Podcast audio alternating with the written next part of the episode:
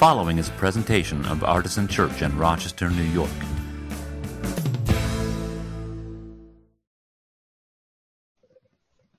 Also zuerst, äh, ich lese auf Deutsch. Und Mose ging heraus und sagte dem Volk die Wörter des Herrn und verschmähte zippig Männer aus den Ältesten des Volks und stellte sie rings um die Stiftschütte.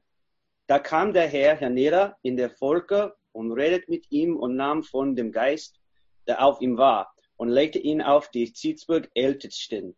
Und als der Geist auf ihnen ruhte, gereitet sie in Verzückung wie Propheten und hörten nicht auf. Es wären aber noch zwei Männer im Lager geblieben, der eine heißt Eldad, der andere Midad. Und der Geist kam über sie, denn sie waren auch aufgeschrieben, jedoch nicht hinausgegangen zu dem Stiftschüter, und sie gerieten in Verzückung im Lager. Da lief ein junger Mann hin und sagte es Mose und sprach, Eldad und Midad sind in Verzückung im Lager. Da antwortet Josua, der Sohn Nuns, der dem Mose diente von seiner Jugend und ansprach, Mose, mein Herr, wer ihnen? Aber Mose sprach zu ihm, Eiferst du um mein Willen? Wollte Gott, dass alle im Volk des Herrn Propheten waren und der Herr seinen Geist über sie kommen ließe?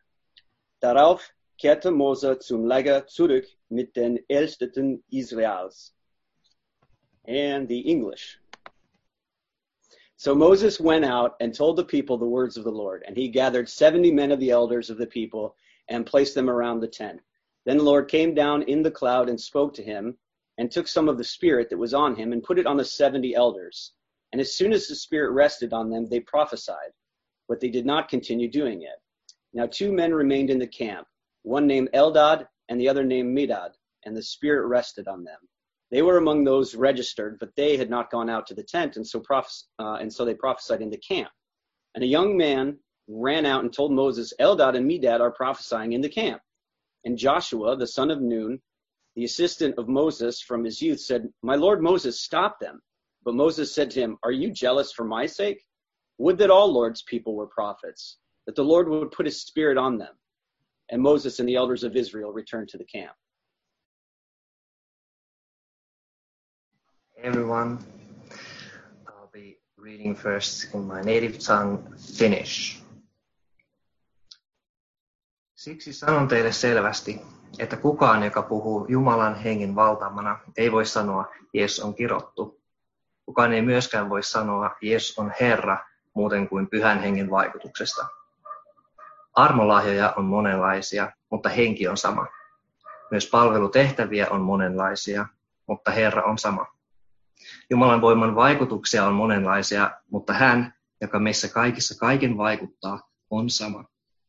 Hän antaa hengen ilmetä itse kussakin erityisellä tavalla yhteiseksi hyödyksi. Yhden ja saman hengen voimasta toinen saa kyvyn jakaa viisautta, toinen kyvyn jakaa tietoa, toiselle sama henki suo uskon voiman, toiselle parantamisen lahjan. Joku saa voiman tehdä ihmeitä, joku profetoimisen lahjan, joku kyvyn erottaa eri henget toisistaan, joku kielillä puhumisen lahjan, joku taas kyvyn tulkita tällaista puhetta. Kaikin tämän saa aikaan yksi ja sama henki, joka jakaa kullekin omat lahjansa niin kuin tahtoo. Kristus on niin kuin ihmisruumis, joka on yksi kokonaisuus, mutta jossa on monta jäsentä. Vaikka jäseniä on monta, ne kaikki yhdessä muodostavat yhden ruumiin. Meidät kaikki, olimmepa juutalaisia tai kreikkalaisia, orjia tai vapaita, on kastettu yhdeksi ruumiiksi.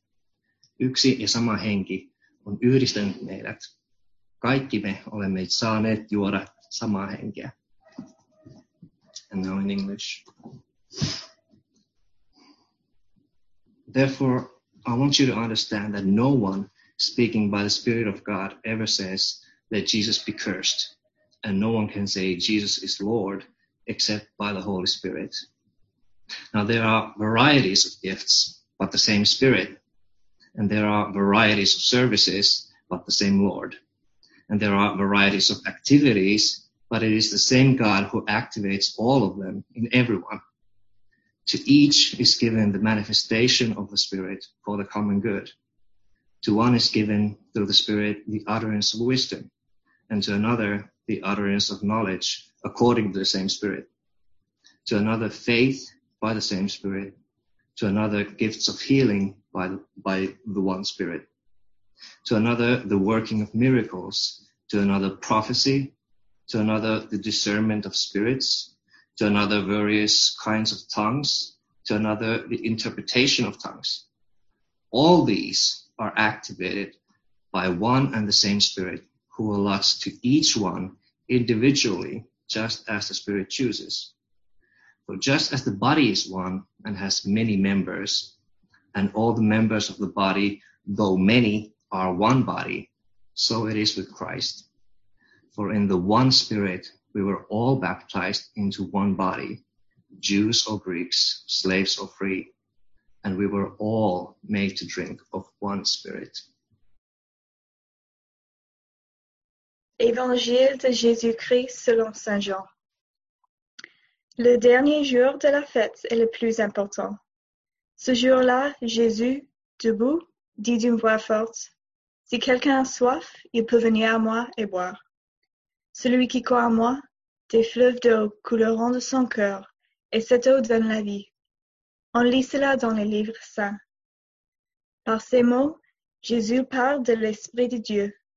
Ceux qui croient en Jésus vont recevoir cet Esprit, mais à ce moment-là, l'Esprit Saint n'est pas encore venu. En effet, Dieu n'a pas encore montré la gloire de Jésus. John chapter 7 verses 37 to 39.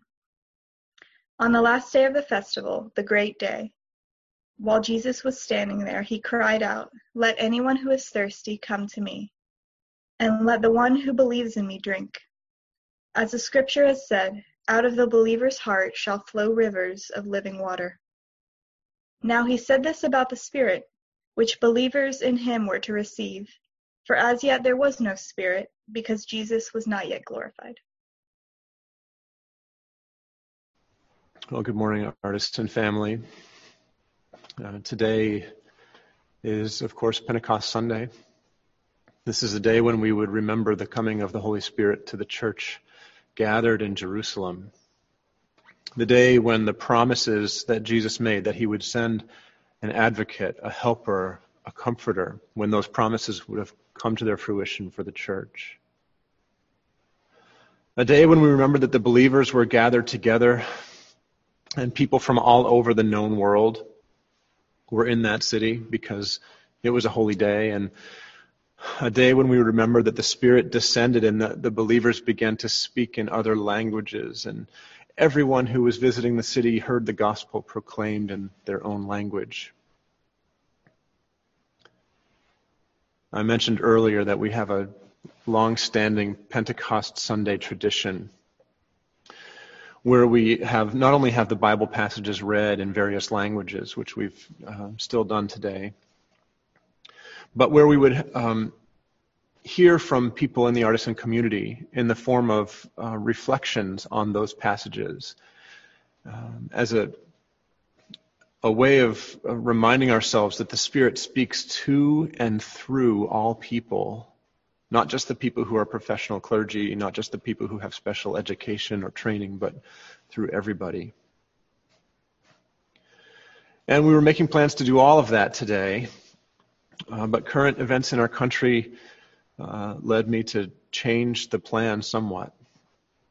Um, we're trying to keep other parts of our liturgy intact be, because it's not so much that we want to pretend that this is business as usual in the church, but we do want to be reminded that these traditions and customs and forms of worship can be an anchor point for us, a familiarity for us, and a, a sense uh, that God is with us through the good and the bad.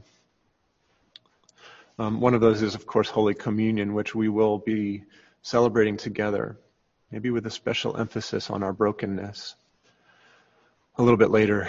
Um, so if you haven't already gathered near you some bread and wine or whatever you have that's close enough to that, you can go and get those now or at any point in the next few minutes.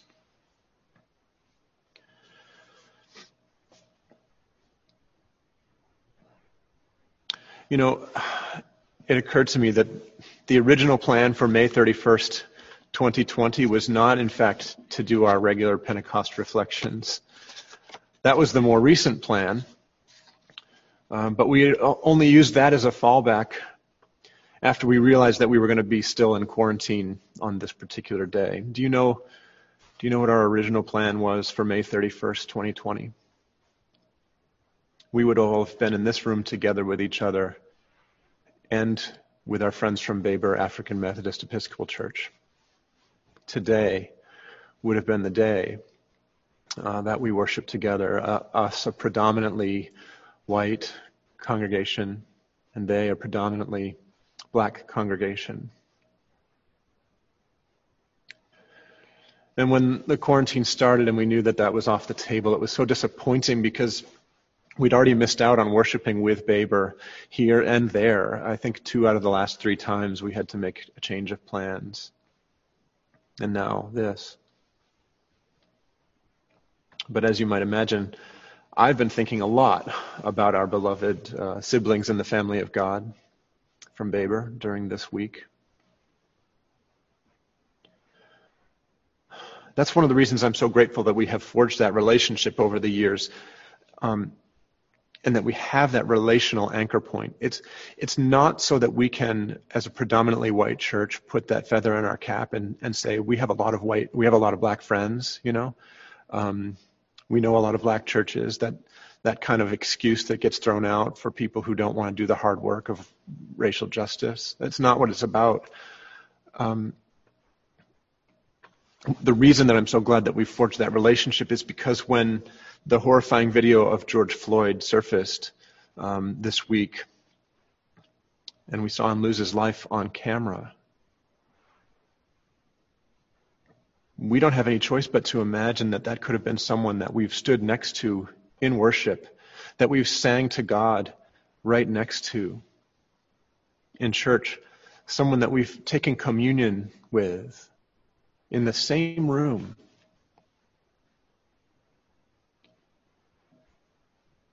And so that when the horrifying video of Ahmaud Arbery living his life surfaced after many months,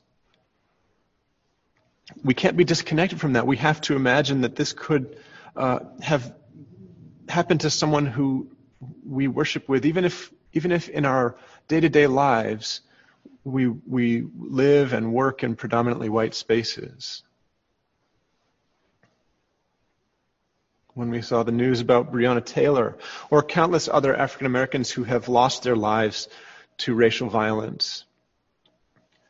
We are now, as a church, I hope, more able to imagine the fear that a black mother has when her teenage son leaves the house to go jogging or to visit the corner store wearing a hoodie or countless other activities that for most of us at Artisan are completely safe, unfrightening things to do.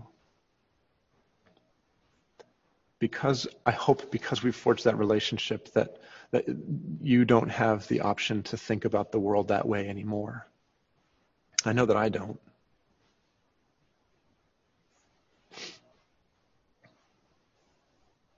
And so we have to spend some time today lamenting, but that's not really enough. And I've written some stuff down. I, I have paper here in front of me, but I don't know what to say at a time like this.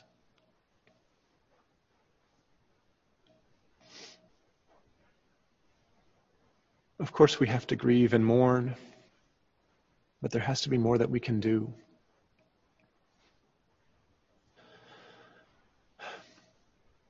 I do want to say a brief word about what happened in our own city last night.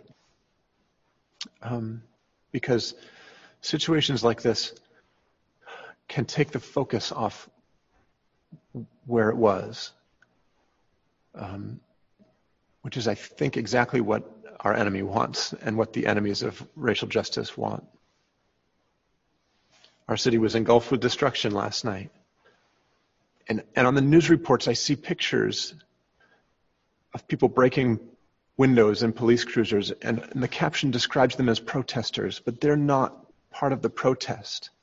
Anybody who was downtown during the protest yesterday between the hours of 1 and 4 p.m. that was a Black Lives Matter demonstration, which was an, entirely peaceful, which did not cause any destruction. Anybody who was there knows that that's what happened and what didn't happen, and that the, the, the demonstration dispersed at its scheduled time, and that only after that did this stuff start to, to go down.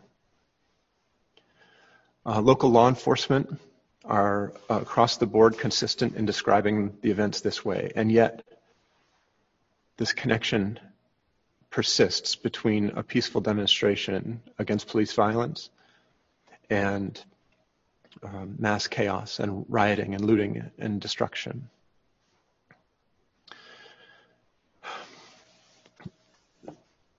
It seems quite likely, in fact, that people, some of the people who incited that destruction and violence weren't even from Rochester, that they were uh, professional, organized chaos agents. They had nothing to do with the cause of Black Lives Matter.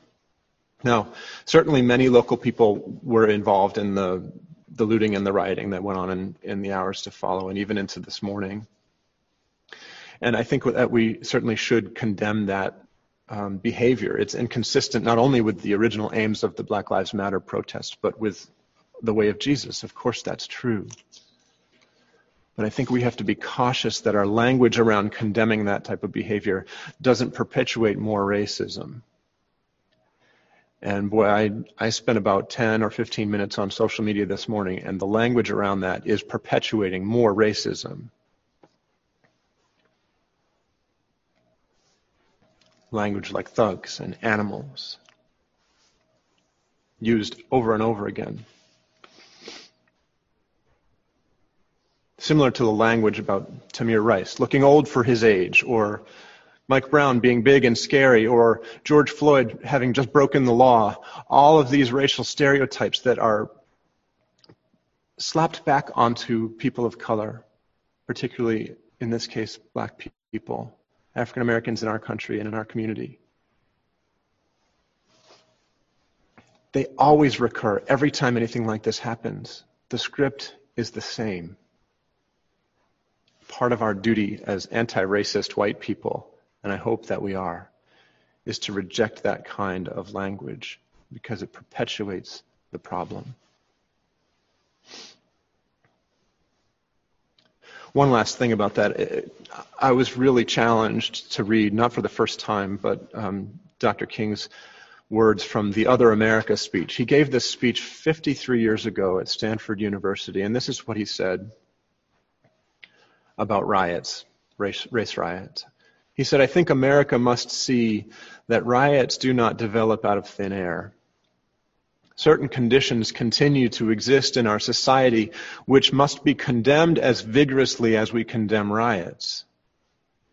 But in the final analysis, a riot is the language of the unheard. And what is it that America has failed to hear? It has failed to hear that the plight of the Negro poor has worsened over the last few years. It has failed to hear that the promises of freedom and justice have not been met.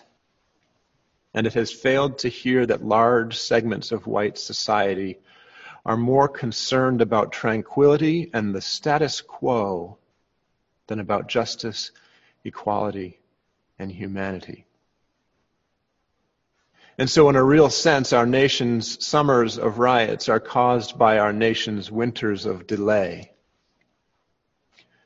And as long as America postpones justice, we stand in the position of having these recurrences of violence and riots over and over again. Social justice and progress are the absolute guarantors of riot prevention. He could have spoken those words 53 minutes ago, not 53 years ago what has changed in the intervening decades. I can think of maybe only one thing, which is the public opinion about Dr. King, because in 1967, the year he gave that speech, a poll determined that he was the most hated man in America. Celebrate him now. I'm not sure we want to listen. I'm not sure that if he was speaking out now, about the problems of our day that he wouldn't still be the hated man in America.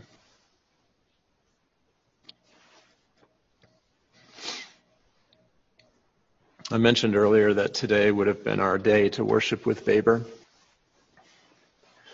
I spoke with Pastor Simmons last night on the phone, and as usual, Pastor Simmons had a few inspiring bits of wisdom. So, uh, although I can't say that I would preach it with the same exact type of energy that he might bring to this room, um, I do want to pass on the words of wisdom that he gave to me. He noted that it was Pentecost Sunday, and he said that Pentecost is not about the church gathered, but about the church scattered. See, Pentecost started when they were all gathered together, but the real work of the Spirit happened when they scattered to the four corners of the world. When the Christians began to share God's love outside the synagogues, outside the temple, even outside Jerusalem and Israel. If Pentecost is about not the church being gathered, but being scattered, I wonder, where will we go? Where will Artisan go? To whom will we carry the message of God's bottomless, endless love for all humankind? And what will it look like? The second thing he said is that the world at its worst needs the church at its best.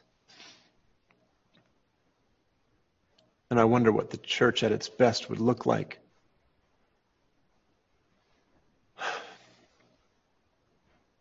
We certainly do need to lament. But we've done an awful lot of lamenting over these years. What are we doing to change the situation in our country, in our state, in our county, in our city, in our neighborhoods, in our households, in our hearts? What personal action have we taken, each one of us? I know there's a lot more that I can do. What books could we read? What workshops could we attend? What money could we invest in justice organizations, in black owned businesses? What privilege could we release in order to bring justice to bear for those who don't have as much as we do. I know that privilege can be a really triggering word for some people. Understand that white privilege does not mean that white people have never had challenges. It means that the challenges we have faced are not related to the color of our skin.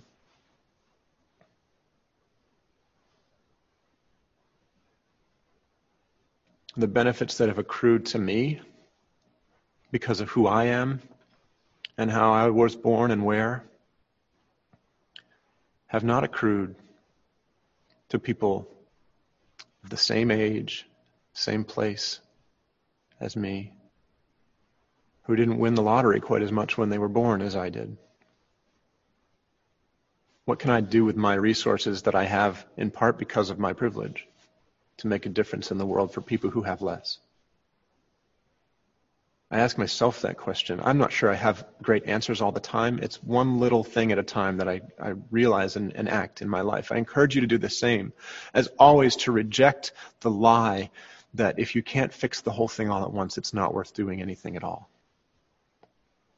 What can we be doing in our families? How can we speak about this to our children in a way that helps them understand what the world is really like?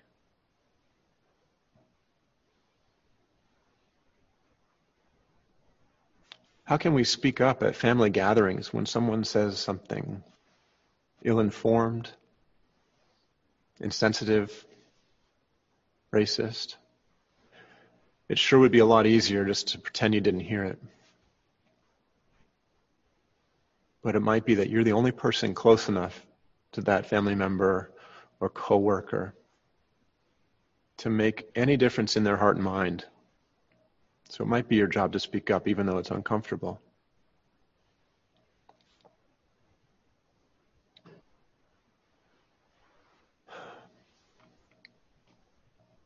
You know, we don't want to be partisan in the church, but we have to be political. Being political means that we are involved in the polis. That's the Greek word that means city. That's where we get the word political from. And so if you care about your city, you have to be political.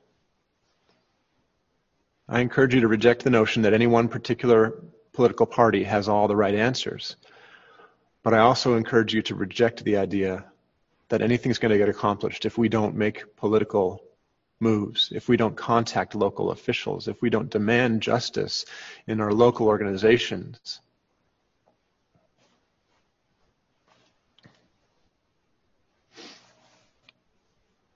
Pastor Simmons told me Pentecost was the day that the church took to the streets. I wonder how we could take to the streets as Artisan Church.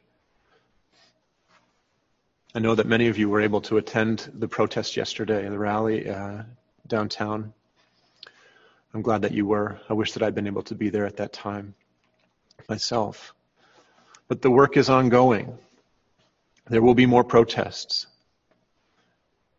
And I encourage you to go to them, and when you go to them, to remember not to center yourself, to follow the lead of the people who are organizing those things. If you are white, follow the lead of the people who are black at a Black Lives Matter protest. We have a tendency to make it all about ourselves all the time, even when we think we're doing so for a good reason. This is one time to be a follower or a shield, not a leader.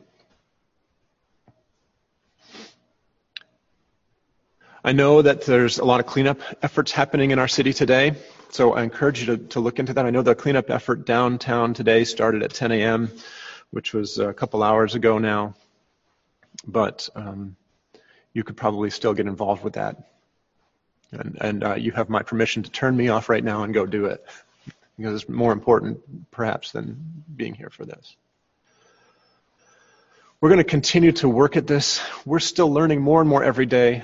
I am, you are, our community at Artisan is. We're not going to stop learning. We're not going to stop talking about it. We're not going to stop demanding more of each other and of our city, of our elected officials.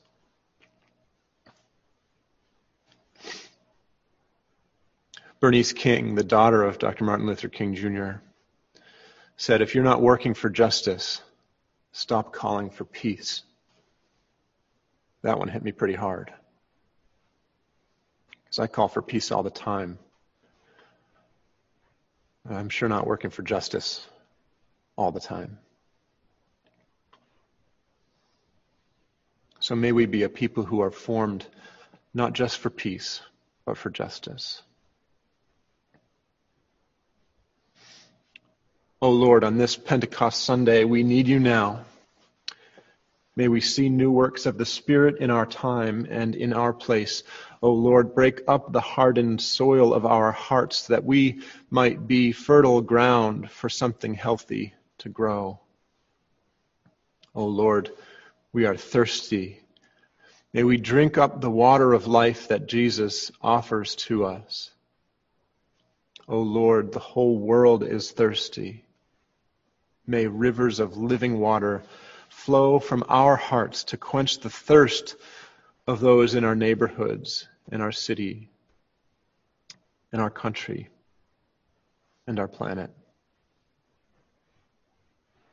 Come, Holy Spirit, this day, we pray. Amen. I want to encourage you now, if you have uh, not gathered your communion elements, to go ahead and do that. I have them here uh, with me. And you can take your bread, hold it and ponder it, feel it in your hands, this physical token of Christ's presence. Remember that it is his brokenness that saved the world. And our brokenness is capable of experiencing God in a way that changes our world as well. Remember it as often as you eat it. And you can take your cup and remember that this cup is the new covenant in Christ's blood. Remember that Christ's blood was shed for the forgiveness of sins. My sins your sins, the sins of the whole world, communal, systemic, individual. May our brokenness, may our own bloodshed be part of saving God's world. Remember his sacrifice when you drink of it. May you know the real presence of Christ the Savior.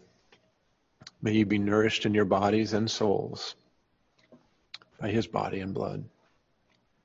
May you remember your unity with each other, with Baber, with churches all around our city, with Christians all across the world, with believers across time.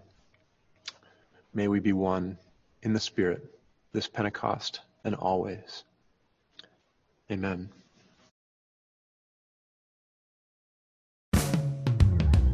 For more information, visit us at artisanchurch.com.